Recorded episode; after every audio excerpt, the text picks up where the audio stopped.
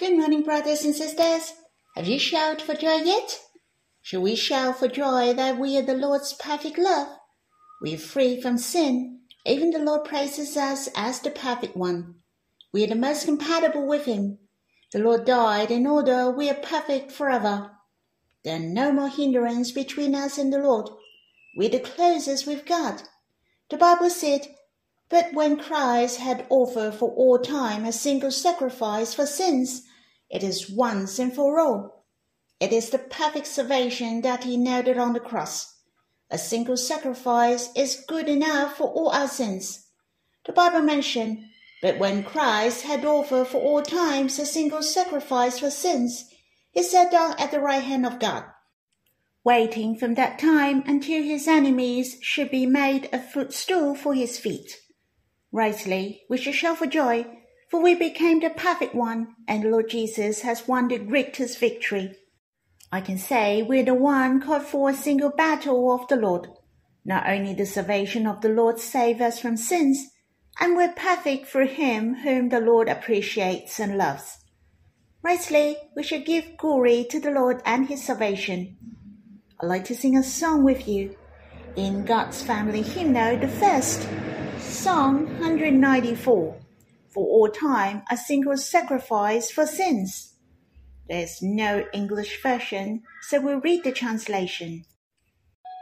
But when Christ had offered for all time a single sacrifice, he sat down at the right hand of God, waiting from that time until his enemies should be made a footstool for his feet. For a single offering, he had perfect for all time those who were being sanctified. And the Holy Spirit also bears witness to us.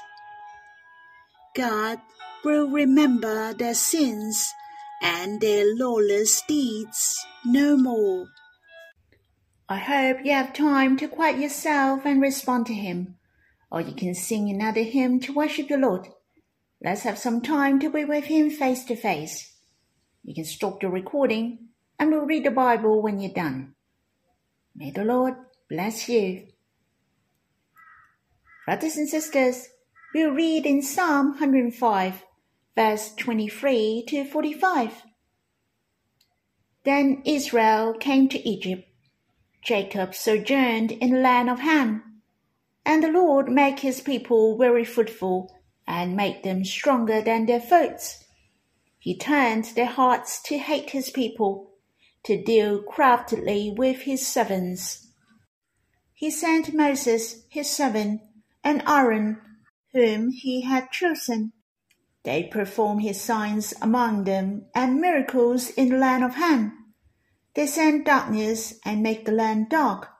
They did not rebel against his words. He turned their waters into blood and caused their fish to die. Their land swarmed with flocks, even in the chambers of their kings. He spoke, and there came swarms of flies and gnats throughout their country. He gave them hail for rain, and fiery lightning blots through their land. He struck down their vines and fig trees, and shattered the trees of their country. He spoke, and the locusts came, young locusts without number, which devour all the vegetation in the land and ate up the fruits of their ground. He struck down all the firstborn in their land, the first fruits of all their strength. Then he brought out Israel with silver and gold, and there was none among his tribes who stumbled. Egypt was glad when they depart, for dread of them had fallen upon it. He spread a cloud for covering, and fire to give light by night. They asked, and he brought quail, and gave them bread from heaven in abundance. He opened the rock, and water gushed out. It flowed through the desert like a river for he remembered his holy promise and Abraham his servant. So he brought his people out with joy.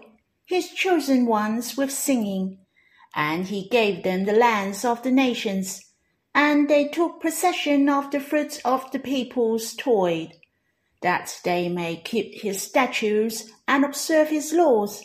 Praise the Lord. As we have mentioned before, Psalm 105 is an epic. It speaks of the wondrous deeds of God among the history of Israel. The focus of this psalm is God. In fact, you're reading the love story of God upon the history of the Israelites. It has clearly declared that God keeps his promises and steadfast love.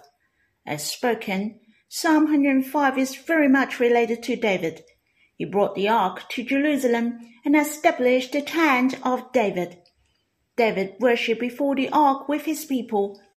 The first song which David sang was Psalm 105.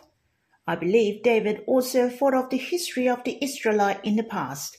It was arranged and planned by God whom he didn't forget. For God keeps his promises and steadfast love. Not only God remembers the covenant he made with Abraham, but also his covenant with David. Hence, it was very meaningful for David to sing this psalm. I believe he was thinking of the deeds which God did for the Israelites. He had a thanksgiving and shout for joy, and the ark was brought to Jerusalem.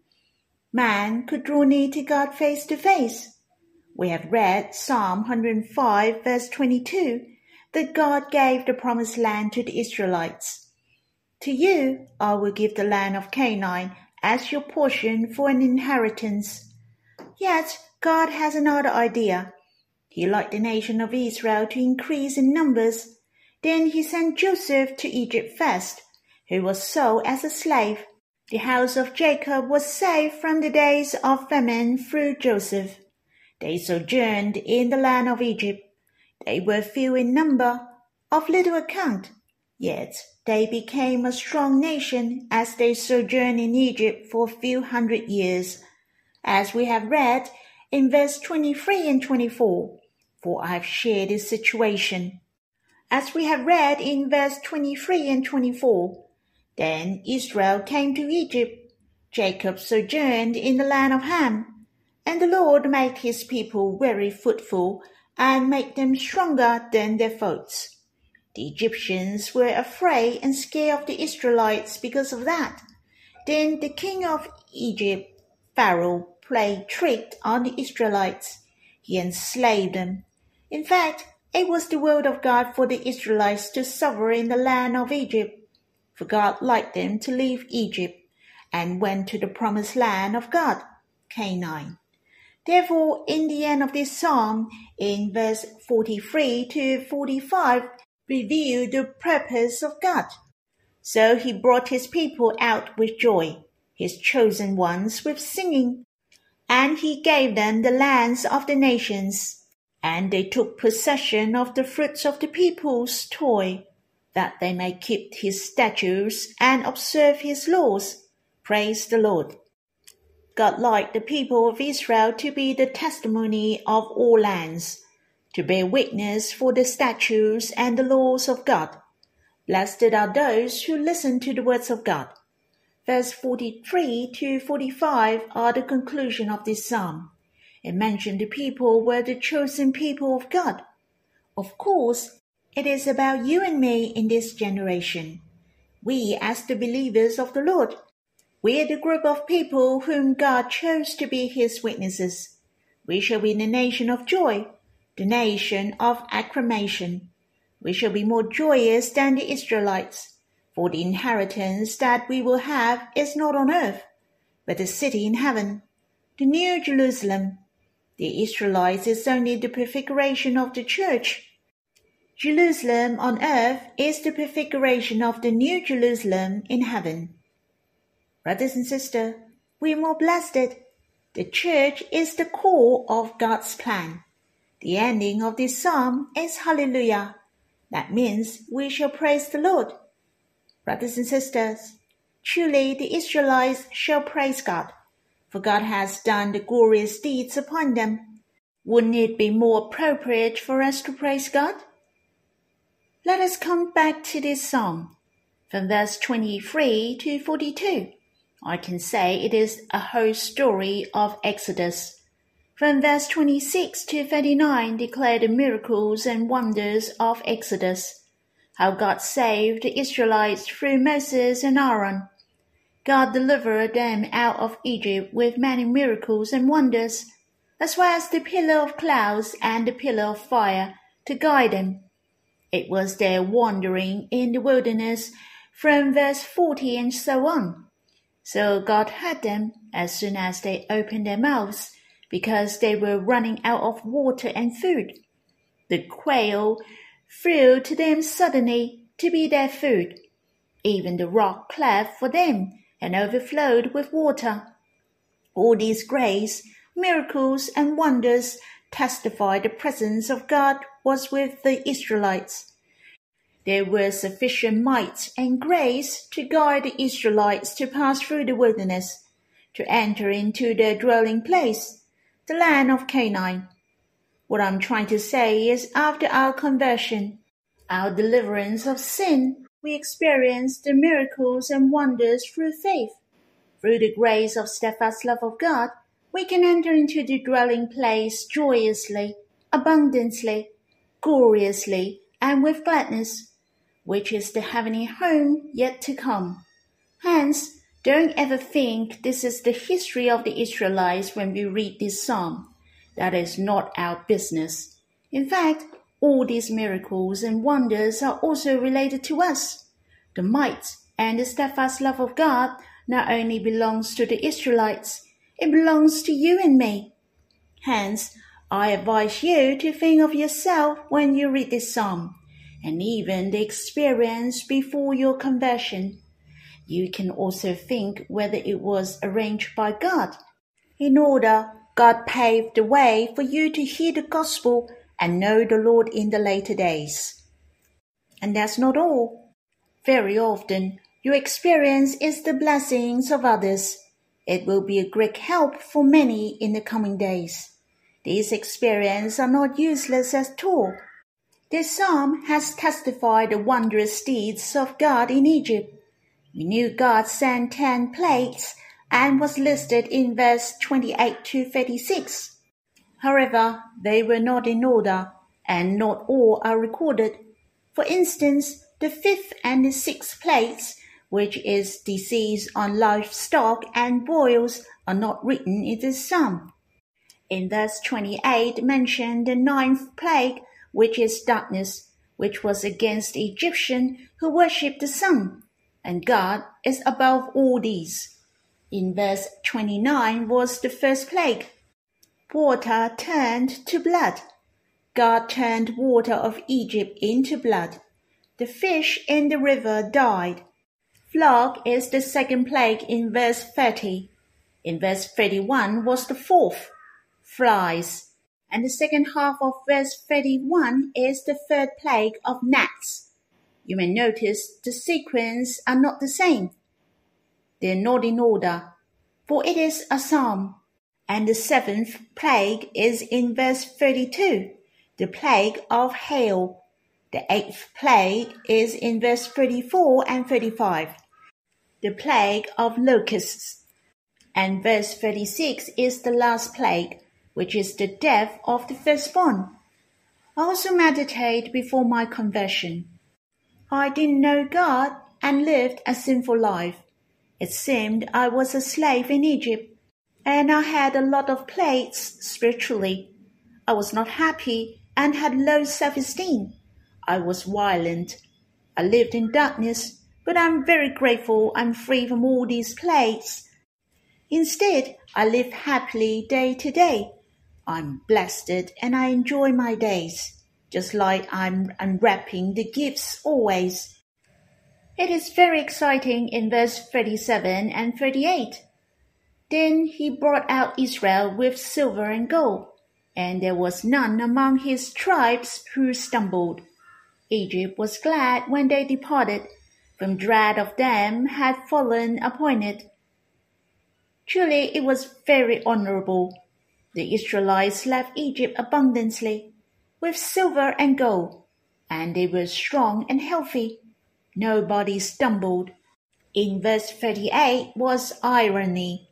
The Israelites left Egypt with their wealth, and it was great news to the Egyptians.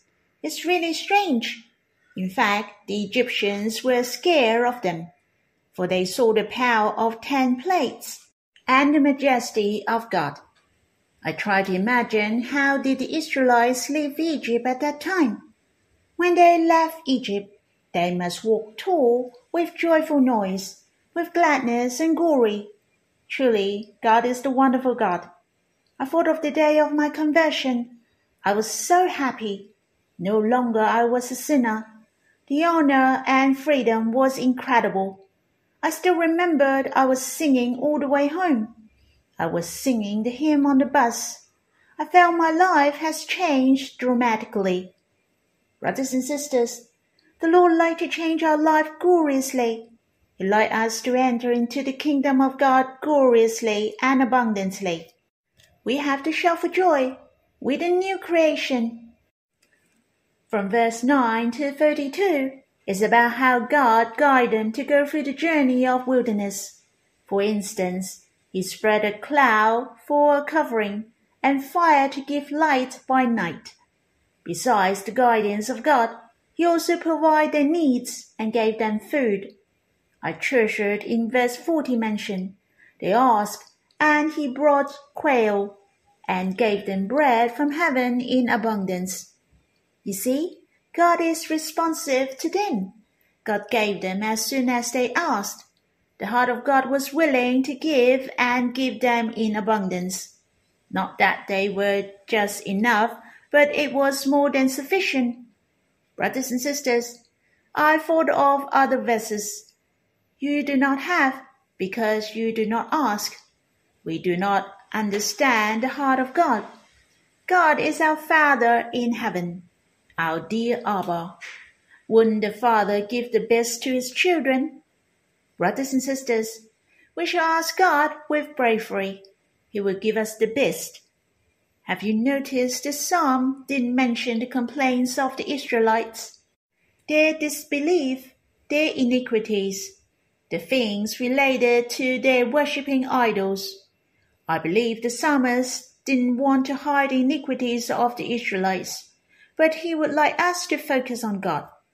Just as I have mentioned in the beginning, Psalm 105 is an epic and it is focused on God Himself. If we look at the heart of God, in fact, the heart of God has not changed. God liked to bless, He liked to provide, and He liked to save them. God has never been discouraged. In verse 42 declare the reason behind. For he remembered his holy promise and Abraham his servant. It has shown God didn't forget what he had promised to Abraham. God is the one who keeps his promises and steadfast love. Have you noticed of this psalm? The word remember appeared in this psalm three times. Firstly, it mentioned, remember the wondrous works that he has done. And the second time mentioned, he remembers his covenant. And the third time mentioned, for he remembered his holy promises and Abraham his servant. It's so precious, isn't it? The first time mentioned that we shall remember God, and the other two times God has made us and saved us. God changed us and he was gracious to us. And there are something which is yet to come. But we can remember that we shall exercise our faith and think of the things that will be done in the coming days. For example, the Lord will come to take the church. We'll be with God face to face. We will dwell with brothers and sisters in the New Jerusalem forever. We will reign with the Lord forever. We will continue to understand and enjoy God from generation to generation, forever and ever. All these things are the truth and will come true one day.